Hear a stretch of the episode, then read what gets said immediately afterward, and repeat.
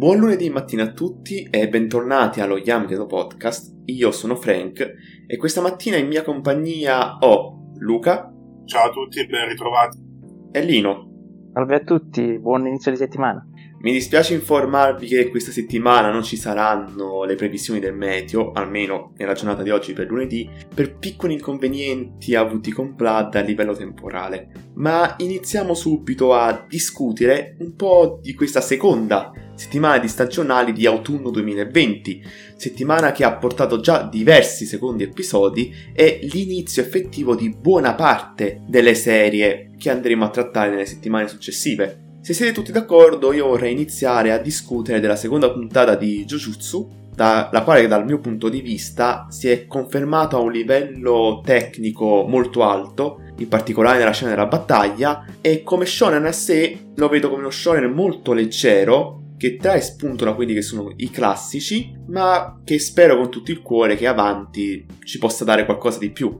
Voi che ne pensate? Parto col dire che io ho letto il manga, l'ho stoppato solo di recente poiché gli ultimi capitoli li trovavo abbastanza confusionali. Per me generalmente è un battle carino, molto veloce rispetto agli altri tipi di battle, ma diciamo costruito cons- consapevolmente. I personaggi non sono granché, granché, non aspettatevi chissà cosa, ad eccezione di un paio che sono abbastanza interessanti. Sono molto soddisfatto della qualità tecnica dei primi due episodi, le musiche sono fighe, le animazioni direi più che ottime e certi artwork sono veramente una gorduria per gli occhi. Non sono soddisfatto appieno invece del character design che non è riuscito a uh, migliorare quello che è il character design del manga che è sinceramente povero. Per il resto non ho molto da aggiungere al contenuto poiché so già tutto e non ho grandi aspettative. Invece io da Jujutsu Kaisen so dire di essere soddisfatto per quelle che erano le mie aspettative, non erano molto alte, comunque eh, l'aspetto tecnico mi è piaciuto, ci sta, non proprio ai livelli di, del primo episodio di God of High School, però se si mantiene costante, magari alla fine delle due si, della season uh, potremmo eleggere il migliore. Eh, Jujutsu lo vedo anch'io come un battle classico che trae spunto. In particolar modo in questo secondo episodio si è presentato una sorta di sensei, una sorta di maestro, che mi ha ricordato alla lontana una sorta di Kakashi da Naruto, proprio preso spunto da lì. Le situazioni che sono venute a creare dal punto di vista del contenuto non avendo letto io il manga, ci sta, ci sta, ho visto queste, questi mostri, questi, questi, dita che diciamo servono a formare questo mostro finale che eh, il protagonista dovrà essere il, conte, il recipiente no, per questo mostro e alla fine dovranno ucciderlo. Ci sta, non credo finirà con la morte del protagonista, però sembra interessante come situazione. Ripeto, non da chissà che grande cosa elevata o originale, però eh, essendo un battle classico, eh, godiamocelo senza fare troppo quelli che stanno appresso. Ah, coperto da questo, ha coperto da quello. Godiamocelo e basta, può essere una buona operetta.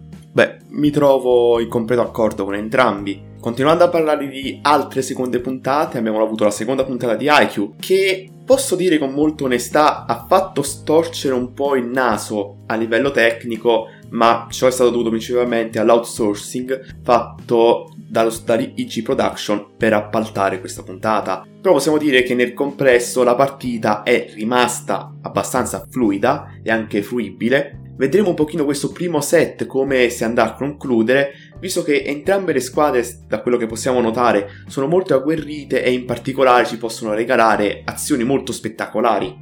Sono completamente d'accordo con quello che hai detto. Per me l'episodio è stato sì godibile, ma non tutto. Quello non è il vero IQ. Purtroppo eh, ne, ha, ne risentito molto il character design completamente mandato a quel paese, passatemi il termine. La dinamicità delle azioni non ne ha risentito più di tanto. La tensione si sente comunque. È stato molto bello questo nuovo aspetto di, di Nata che impara a difendere, a servire, a bloccare. Bellissima anche la scena finale dove arriva Shimada a sostenere Yamaguchi che ricorda l'allenamento che aveva fatto con il suo sensei. Purtroppo, come detto anche da te, l'outsourcing si è fatto sentire pesantemente perché IQ fa tesoro del suo fantastico character design, delle linee marcate e delle espressioni facciali. Quindi direi che purtroppo è episodio passabile, ma non eh, straordinario come ci si aspetta da Haikyuu. Speriamo che sia soltanto un caso e che non eh, sia un vero e proprio problema di produzione che vada poi a influenzare eh, l'intera serie.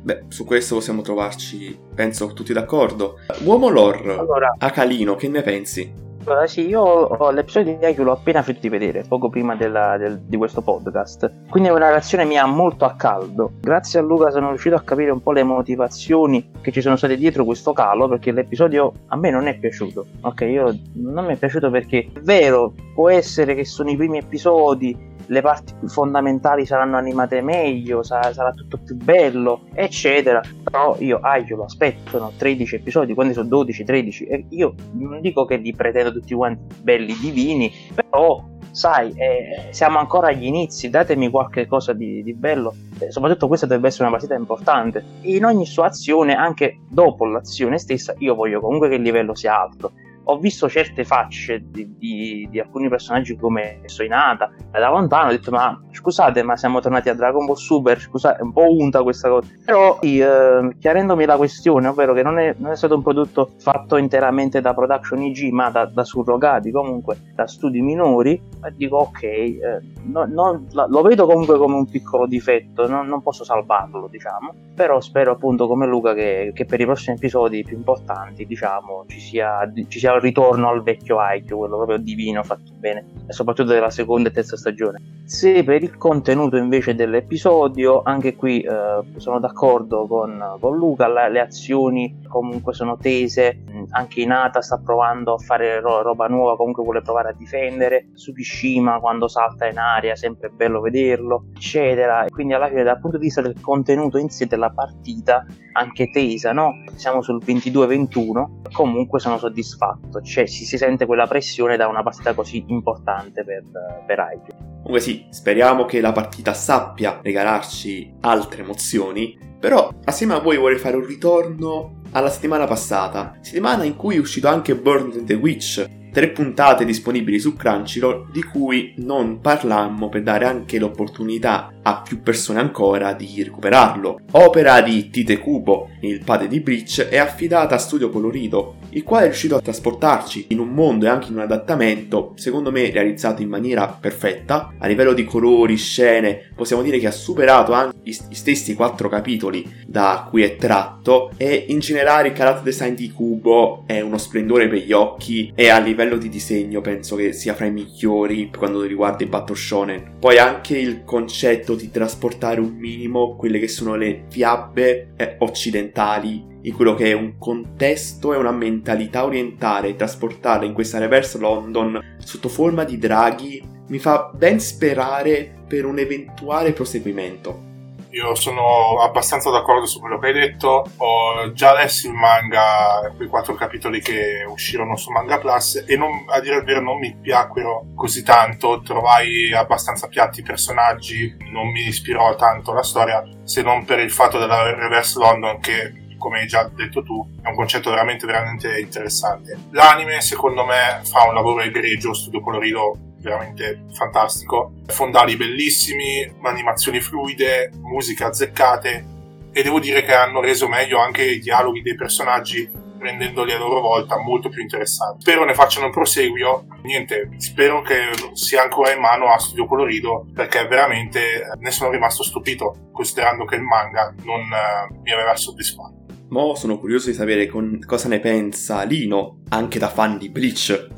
Beh sì, eh, sicuramente io sono, penso, fra, fra, quella fetta di pubblico eh, amante di Bleach, che ne riconosce comunque vari difetti, soprattutto nella parte finale, soprattutto amante, come, come anche tu, eh, Sir Frank, il character design di The Kubo. Se proprio voglio prendere una cosa particolare di questo Band Witch, la, la, caratterizzazione del personaggio di uh, Bruno. Bruno, non so se anche a voi telespettatori, ricorda molto Grimjaw, no? Jacques Jacques. È quel tipo di personaggio cazzone che non sai se è buono o cattivo. Ci piace quel character design in quella maniera. un po' figo, un po' stravagante. Belli anche i caratteri design dei draghi, ci sta, ci sta, sono piaciuti molto. Anche il concetto di Reverse London è un po' collegato, un po' eh, possiamo dire anche alla falsa Karakura, quindi ci sta. La storia in sé è molto semplice, lineare, anche perché era pensata eh, per finire in quei quattro capitoli finora eh, scritti. Ovviamente eh, il, su- il, minimo successo l'ha avuto, quindi Kubo andrà avanti, si spera bene, si spera che abbia la voglia più che altro che Kubo lo conosciamo bene. Direi che per adesso è promossa, è promossa soprattutto anche grazie allo studio colorido, del quale io vi consiglio fortemente la visione di, un'altra opera, Pokémon Twilight Wings. Sono sette episodi da 8 minuti ciascuno, fatti sempre dallo studio colorido, molto ma molto valida e, e anche in questo film, questo, questa sorta di mini film da tre episodi, lo studio colorido ci ha dimostrato che ci sa fare, uno studio che punta tutto sulle animazioni in digitale quindi vedremo in futuro cosa succederà. Può essere molto interessante l'ascesa di questo nuovo studio. Definitiva Barn Witch promosso dunque anche per me. Bene così, un 7 va bene, chiaro. Tornando invece a questa seconda settimana, si è avuta anche la seconda puntata di Dragon Quest. Non si può negare che, pur essendo fatto dalla Toei, ha mantenuto un livello tecnico molto accettabile e abbastanza alto. E per tutti gli amanti di quello che è il tratto di Toriyama e del videogioco, ogni puntata è una fitta al cuore. Personalmente, da appassionato della saga, non dico che casomai Toei riuscisse a portarmi un adattamento come si deve di tutta l'avventura di Dai, sga- potrei sganciare un voto abbastanza alto perché a livello stesso di come sono trattati gli avvenimenti, di come ti sono presentati i vari personaggi, sono i classici personaggi di un Dragon Quest. Sai già in parte più o meno cosa potrebbe accadere, quel personaggio come potrà svilupparsi. E in particolare la figura dell'eroe è il marchio che in sé per sé la, la si conosce. Vista così, letteralmente mi lascia ogni volta senza parole. Allora, io uh, non ho ancora visto il secondo episodio, però comunque il tuo commento, tra virgolette non spoiler, comunque mi sento di condividerlo almeno per la prima puntata. Io sinceramente sono sempre un po' scettico perché qua parliamo di Toei. Parlando di Toei, eh, comunque sappiamo che non è che fa schifo, ok? È che è incostante. Perché è incostante? Perché porta anime settimanalmente, settimana dopo settimana, all'infinito, non, non sa gestirsi, non è uno studio Bones, ok? E quindi va bene questi primi due episodi, mi vado sulla fiducia, poi vedrò il secondo e ti farò sapere. Però dai, dovremmo aggiornarci di 12 episodi in 12 episodi, diciamo così, in, in mesi per vedere il progresso di questo Dragon Quest. Io che sono amante del tratto di Toriyama eh, posso, posso solamente che godere a vedere questi episodi di questo, di questo nuovo Battle Shonen, nuovo per me ovviamente, però alla fine è relativo, e quindi spero anch'io bene per il futuro di questa serie. Non so se Toei possa fare un miracolo come lo fece eh, Madhouse con Hunter Hunter nel 2011, però diamogli il beneficio del dubbio. Beh, diamo questo beneficio del dubbio e andiamo avanti e parliamo anche dell'ultimo stagionale che tratteremo in questa seduta di stagionali, c'è Akudama Drive anime abbastanza trash, però quel trash che si fa guardare. Io non so esattamente se questo primo episodio di Akudama Drive mi sia piaciuto o meno. Lo trovo molto bizzarro e a tratti tamarro. Le ambientazioni stile cyberpunk, pseudo cyberpunk mi intrigano un sacco. Secondo me i personaggi sono già abbastanza delineati c'è la professoressa sadica mezza biotta, c'è il tizio figo in motocicletta, per cui poca roba. Bellissime le transizioni alla persona 5 con la scena che si compone a blocchi. Per qualcuno stata, sono state abusate, ma sinceramente a me sono piaciute tantissimo. Mi piace molto il character design della protagonista. La CGI è veramente pessima, inguardabile. Alcune sequenze idem. Le censure di cattivo gusto, veramente. Neanche a oscurare la scena. C'è proprio un frame in cui c'è una sorta di fascio di luce bianco in una, se- una scena di serale. Ma che mi significa? Beh, mi trovo d'accordo con tutto quello che hai detto. Per cui possiamo dire che per questa settimana la seduta di stagionale è conclusa. Auguriamo a tutti quanti un buon proseguimento di giornata da parte dello Yamitedo Podcast. Arrivederci. Arrivederci. Arrivederci.